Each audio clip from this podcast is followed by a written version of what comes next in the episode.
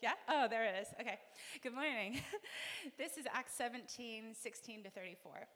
Uh, now, while Paul was waiting for them at Athens, his spirit was provoked within him, and he saw that the city was full of idols. So he reasoned in the synagogue with the Jews and the devout persons, and in the marketplace every day with those who happened to be there.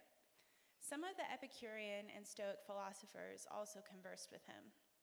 And some said, What does this babbler wish to say? Others said, He seems to be a preacher of foreign divinities because he was preaching Jesus and the resurrection. And they took him and brought him to the Areopagus, saying, May we know what this new teaching is that you are presenting. For you bring some strange things to our ears. We wish to know, therefore, what these things mean. Now, all the Athenians and the foreigners who lived there would spend their time in nothing except telling or hearing something new. So, Paul, standing in the midst of the Areopagus, said, Men of Athens, I perceive that in every way you are very religious. For as I passed along and observed the objects of your worship, I found also an altar with this inscription To the unknown God. What therefore you worship as unknown, this I proclaim to you. The God who made the world and everything in it, being the Lord of heaven and earth, does not live in temples made by man, nor is he served by human hands, as though he needed anything, since he himself gave to all mankind life and breath and everything. And he made from one man every nation of mankind to live on all of the face of the earth having determined allotted periods and the boundaries of their dwelling place, that they should seek God and perhaps feel their way toward Him and find Him. Yet He is actually not far from each one of us, for in Him we live and move and have our being. And even some of your own poets have said, For we are indeed His offspring. Being then God's offspring, we ought not to think that the divine being is like gold or silver or stone an image formed by the art and imagination of man. The times of ignorance God overlooked, but he now commands all people everywhere to repent, because he has fixed a day on which he will judge the world in righteousness by a man whom he has appointed. And of this he has given assurance to all by raising him from the dead. Now, when they heard the re- resurrection of the dead, some mocked, but others said, We will hear you again about this. So Paul went out from their midst.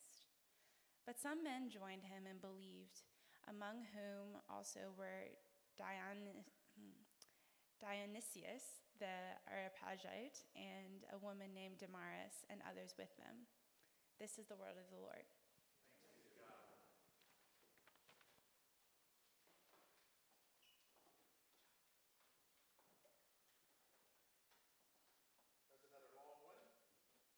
There you go. Recently, um, the information from the 2021 census was released. And in Australia, the fastest growing religion is no religion. It is now almost 40%, 39%, well, 38.9, so we'll round up, 39%. Now, for you to uh, have an understanding of where Christianity lies. Now, that's Christianity from the sense of all sort of different churches and ways that that's described. It's 43.9%, so 44%. So 39, 49. And then every other kind of religion that's on the census that you're able to tick the box for uh, is underneath that. And so when we hear about Athens, it might be odd for us to think, why are we preaching about Athens? Why would we even look at this speech, this sermon, this encounter that Paul has? Because we are a, a, a nation that is of no religion. we are those who are identifying ourselves and growing every year as a place that has no religion at all. But I want to remind you of what a definition of religion might be. Religion is doing activities in order to receive my desire or attain to something beyond. Religion is our desire to do activities to receive what we are wanting or to attain for something beyond. Uh, uh, maybe I can put it this way. If I desire to be an excellent piano player, in order to do that, I don't just sit around and hope that that happens. I must work hard to achieve that goal. And still, even then, I might not accomplish it. In my own life, that's proven true. I needed to work hard to become a better piano player, and I didn't. So, guess what? I can't play the piano. But if I had set aside the time every day to practice religiously, then I would have maybe become a halfway decent piano player. Because to be fair, I'm not that gifted and skilled in music. We have set aside things in our lives that say we are not religious. But in fact, every individual has something that they are religious about. Something that they hope they achieve, or something that they want to reach to that is beyond them and they build systems and ways of attaining that that sometimes only they can determine what those are. About 20 years ago, there was an article written about a, a woman in uh, the northwest of America, and they were talking about religion. And she said, My religion is Sheilaism. Her name happened to be Sheila. And she would just take things from everywhere that she was in order to make herself feel good. And so she said, My religion is Sheilaism. And so when we talk about Australia today, when we talk about the world where actually worldwide no religion is growing as something on a census to tick as your religion, you would think that no religion, you just wouldn't tick anything. We look at Athens and we go, no, actually, we're all religious in some form or fashion, all seeking after some meaning or a purpose that is beyond us, something that we've determined will give us fulfillment, something that we believe will give us protection, something we believe will give us our heart's desires. And so, as Paul walks around Athens, as he's waiting for his mates to show up and be with him after a missionary trip that they've had, He's looking around, and it could be said of Athens that it was the junkyard of idols. There were idols everywhere in Athens. There were these little fixtures so people could pray or seek or attain. And so, quite honestly, anywhere you turned, you would see an idol. And it says that he becomes frustrated or irate or jealous for the people of Athens. He's broken in his heart, seeing that they're attaining for things that will not fulfill them. They're moving towards things that they have determined are the meaning of life, yet missing out on the person who is life completely. And so they worship all these idols. But they don't just worship all these idols, they like to discover new idols. They like to have conversations about what new things are out there. And so Paul, as was his custom, would go to the synagogue, and then he would go to faithful uh, folks who were trying to follow Jesus, and then he would go into the marketplace and he would proclaim. And it says that he was talking about Jesus and the resurrection. That's what he was doing. Now, they were confused and they thought it was Jesus as a divinity and the resurrection as a divinity and perhaps that they were in cohort together. They didn't quite understand. And that's the reason why they said, Could you come and talk to us more about that? And so Peter, uh, Paul comes and he begins to speak to them about Jesus and the resurrection. Now, it tells us that there are a couple of different groups that were there, and there were more than this, but we hear about the Epicureans and the Stoics. And really, to sort of uh, generalize kind of what those two philosophies were about is this the Epicureans, uh, they sought enjoyment of pleasure, they emphasized chance, they thought about escape. So the world's hard, there's no afterlife, and so we might as well just enjoy it while we're here. That's the one I like. and then Stoics. Stoics emphasized fatalism, submission, and endurance to pain.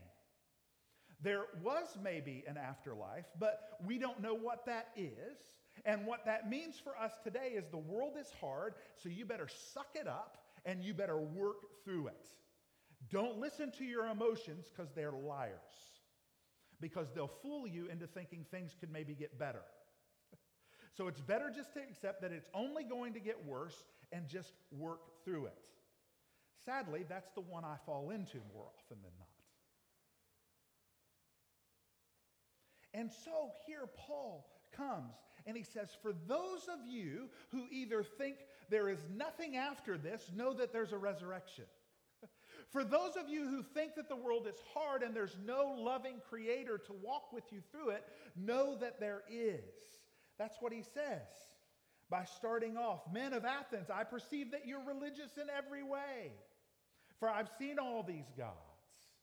But I want you to know about the God that is the one who made the world and everything in it, who is Lord over everything, who doesn't need your words, your work to be attained to, but that he comes for us and, in fact, holds all us together.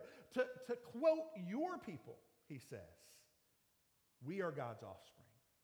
We are those who have our life, our being, our movement in this God.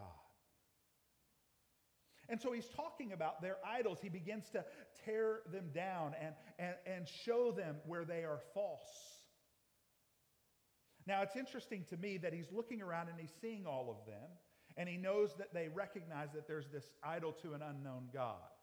Now, we don't know if they had set up an idol to an unknown God, saying, We just don't want to mess up, or if that through time and erosion, the name of that God happened to have gotten kind of washed off, and they've gone back to it and said, Well, we can't remember what it is, so we'll just say it's the unknown God. But whatever the case is, is they didn't want to miss out.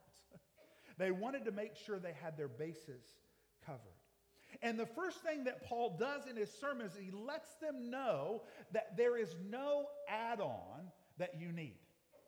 He lets you know that Jesus himself, that the Christ, who is God revealed in the flesh, is not an add on to everything else that you're doing in your life.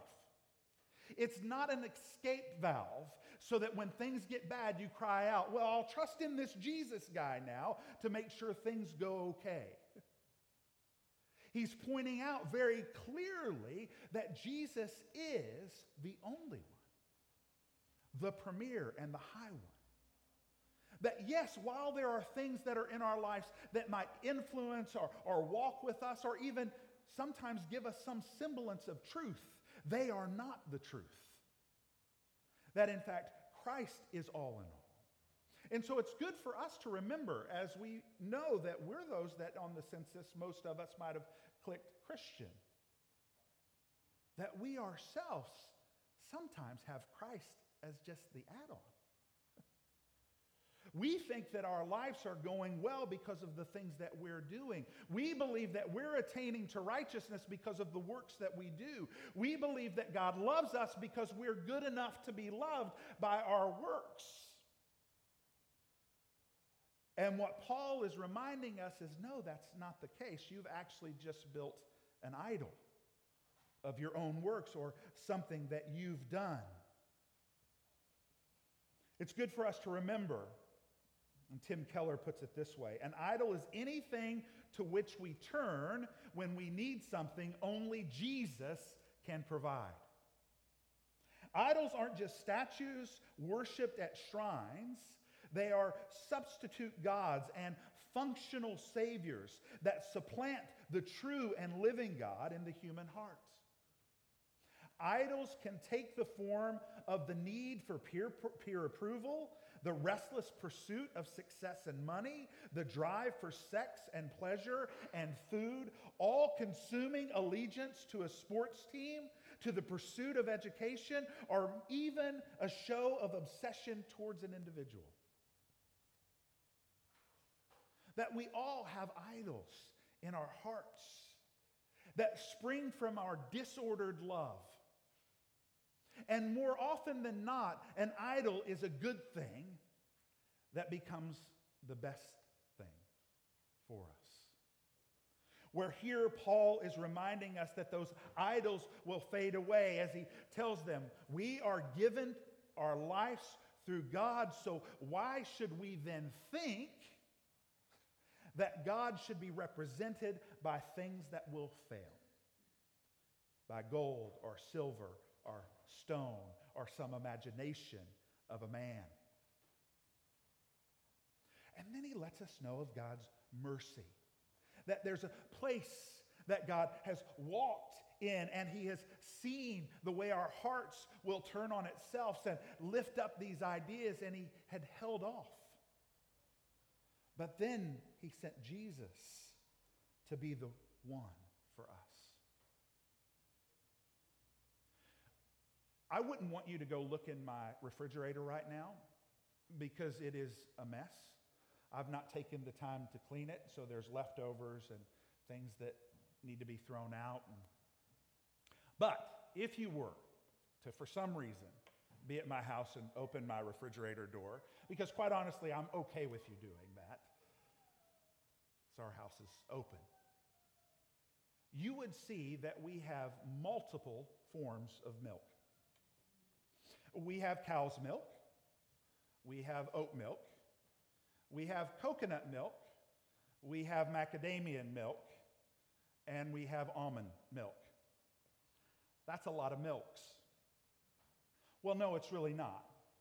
It's one milk and a whole bunch of nut water.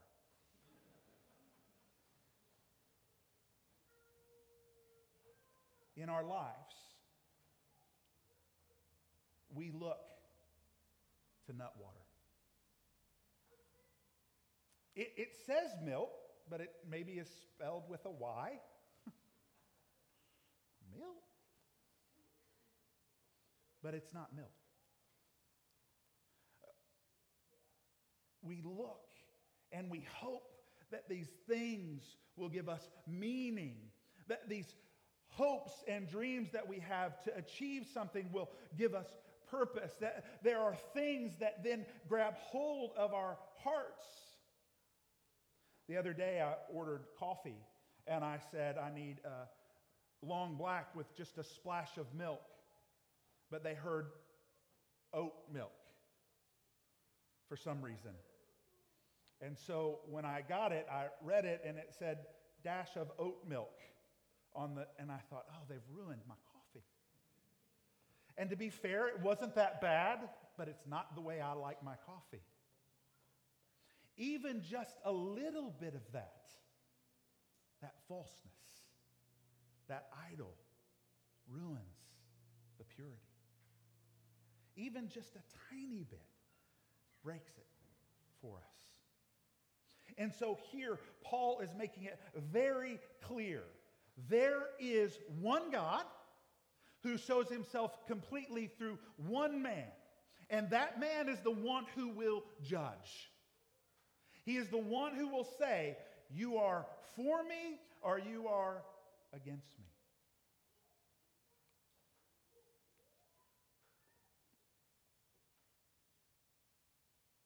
And so there's three responses that happen. There's three responses that take place in this, and in that place, they all are costly. The first response is to ridicule and reject. We see that happen at the end of this passage. They say, and mock him. And so when you hear that there is one God who is shown through one Christ, who is above all our idols, who will give us our life and our being and who we are, you can mock it and reject it. But it's costly because you're walking away from the creator of the universe, the sustainer of who you are, the one who pursues you in steadfast love. You're walking away and rejecting the one who knows you better than you know yourself. The one who has given completely by self sacrificing on the cross and who has risen so that you can walk in a new life, a life better than you've ever dreamed. The second group of people are those who are curious. They are wanting to know more. They're, they're saying, Speak to us a little bit more about this. But that's costly as well. Because if you're in that place of discovery, of seeing the steadfast love of God pursuing you, then there are things that you will have to give up. It will begin to chip away at things that you've built your identity on. And it will begin to cause you to perhaps even lose relationships that you've had with those who were good when you were just mocking or not believing. And that's hard for us because these are people that we love, these are people that we've walked with, these are things that have identified who we are that we then have to give up. And then the third reaction is of those who believed, who joined, who walked with Paul. And that's a great sacrifice as well. Because it means for those of us who have done that, my life is no longer mine. I am no longer Lord and master of my domain. I am no longer the one who ultimately is the idol of my own heart. But in fact, I am the one who is saved and loved and pursued by God. And now I am known in Christ alone. And so I'm different. I am changed. I am made new. And it is only through the work of Christ that that's able to happen. Here in a minute, we're going to take communion. And we use gluten free bread because there are those who can't have regular bread because of what it has in it. And so there's part of me that sometimes when I'm thinking about it is like, is that really bread? right? Is that really bread? But it's flour of some sort mixed with water. It has a, a, an agent that causes it to rise. It gets baked. And if you think about the definition of bread, that sounds pretty close. It just might not be made out of wheat flour, it might be made out of another flour. I say that because of this. We oftentimes will get to the place in our lives where we're starting to, to, to determine what do I need to let go of and what do I need to, to have. And, and we sometimes will hold, well, there's this thing that makes my religion, my, my relationship with God right. Flour, some kind of flour, water, a rising agent, heat. That's what makes bread. Jesus, that he is the way, the truth, and the life, that he died and he rose again, that he is the purest, fullest image of God who loves us and pursues us. That's belief. I'm grateful that you're here at this particular place and the way that it works itself out in this location. But I want you to know that there are other churches that believe all of those things, but their bread would taste a little bit different than ours. And that's okay too. So I say that to remind you that we're not alone. because if we're having to give up, if it is costly for us to follow, it is good to know that while it seems that the nons continue to raise and that seems odd to us, the fact is, is that God is working around the globe in a way we could never imagine, in a way that we couldn't perceive, and that we walk with those who, while their bread would taste different, are identical to us because they are captured by the Christ, Jesus, who loves them and pursued them. And so are we. And so we should be encouraged in that and know that God was jealous for us. He hurts when he sees us loving things that will pass away. And that's why he came and died for us and rose again. Let me pray. God, you are holy and mighty and true. We ask that today we will receive these words, that they will return to you with good work, and if they are not your words, that they will burn up and go away. It's in your precious name, Jesus, we pray. Amen. Let's stand and sing.